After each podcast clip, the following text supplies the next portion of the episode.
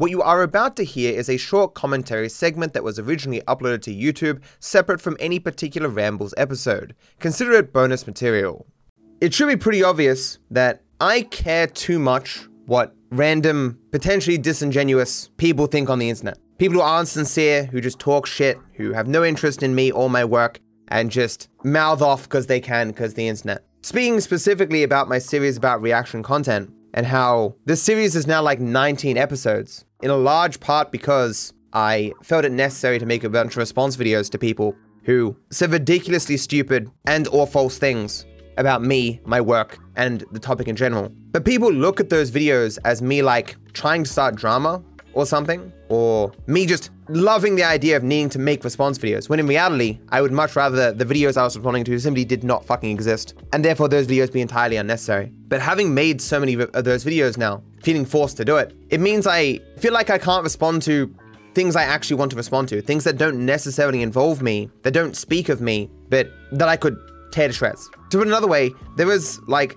three response videos that I would also like to make. Maybe I can combine two of them together, but I'm specifically holding off on doing them because I want to put some distance between the latest response video and the next one. But I realize to some degree that that's entirely pointless to do. If I released one response video now and one 10 years from now, people will still say, That Dark Viper you guys always in drama, man, always trying to start shit. It doesn't matter. Like the nanosecond I released that response video to Gabby, first comment on Twitter was like, Man, this guy's always in drama. It's like, motherfucker, it's been like a year and a half since the last one. Drama is very much drama because if it wasn't drama, it wouldn't be called drama. Everything is just called drama. It doesn't matter what the topic is. Drama is just a way of dismissing something as less important. It's a label that you apply to something that you're trying to diminish. To say, oh, you guys shouldn't care about this. This is just drama. Don't worry about it. It's, it's fine. They seem like very uh, important, impactful words or the accusation. No, no, no, no, no, it's just drama. Just ignore it. Just, it's drama. Just, just, just go back to whatever else you're doing. Don't look at this. No one sees the stuff that they care about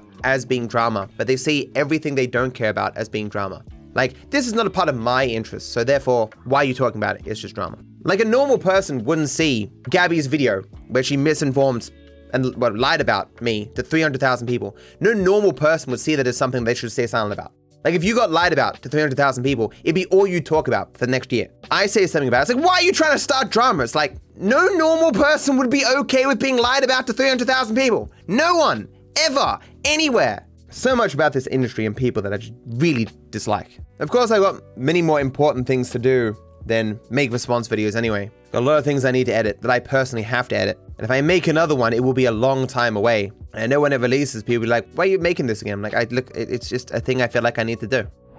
So I received an interesting comment, an interesting YouTube comment that uh, was hating on me for my video about Gabby. Interestingly, having read a lot of comments, there seems to be no one defending Gabby because there is no defense of Gabby. Like there are people who supported her who have changed their minds, and there are people who still support her but are very disappointed and hope she'll come out and admit what she was wrong. But obviously, that's not going to happen. Grifters don't do that. But nevertheless, this was an interesting comment to me from Amranth. Well, here goes the next cycle of pointless YouTube commentary drama. I'm going to go back to worrying about something of actually import now, like the attempted repealing of child labor laws here in the States on behalf of lobbying corporations, or the fact that basic human rights are still being trampled on by overly reactionary and hateful groups who consistently slide into their own insane versions of extremism, political or otherwise. Weighty comment. So I responded If you believe you have some way to impact that issue, or are limited to only being able to care about a singular issue at any given time, then I agree that would be a better use of your time. Even if, as I argue, what motivates those desired changes are the exact same that cause the issues that I care about and seek to combat. Harm is not a contest where you can argue some harms don't matter or are beneath you simply because you can find a greater harm in the world. If such a view was widespread, nothing would ever get done, as those who could combat lesser harms would be paralyzed in their action by their knowledge of greater harms they can do nothing about. Like, I hear this all the time. So I wanted to give that statement about this kind of sentiment, where anytime you talk about some problem or harm or issue or what have you that isn't literally the greatest harm in the universe, there's always a person like this. Like, you should be doing something about this other thing that I care more about. Everyone doesn't have equal capability to impact every possible problem, issue, harm, whatever in the entire world. People should focus on the things that they can change or impact. I have no ability to impact the laws in America. I have heard of the things they're talking about in passing, but that's about it. No one is certainly not morally required to take an interest in every potential harm in the world, educate themselves about it, and combat it in some small way, because there are so many things to learn about. If I attempted to do such things, I'd more than likely just make things worse because I have no background or understanding of uh, the particular nuances of those situations. There's always going to be a greater issue in the world. These sets of comments were about my saying that I don't like drama, but somehow I get involved in it. Now, to be clear, I'm not singling these comments out because they're the only comments I respond to, or these particularly get to me. It's more that I think talking about these comments reveals interesting things about me or particular topics, just to be clear. From Ninja Work, all I want is for you to be honest with yourself and your audience. You clearly have a passion for crafting drama to forward causes you believe in. I just don't like that you keep turning around and saying you hate drama and then say how much you want to put yourself into drama. All I mean is you keep saying that you don't want drama, etc., but then you put out videos like this, talking about the video about Gabby. While I understand the need to get your story out there, would it not make more sense to ignore petty drama YouTubers instead? I'm just saying that you, Matt, keep telling me how much you dislike drama, and then you become part of it. I would respond to these sorts of allegations, again talking about Gabby, but I certainly wouldn't constantly tell my audience how much I hate doing it at every turn. So I linked him another video that explained it. He says, This doesn't have anything to do with my previous points, but thanks for linking your video. I am diametrically opposed to the idea that reactors provide no value to their audience, that reacting takes no skill, and that reacting never helps the original creator.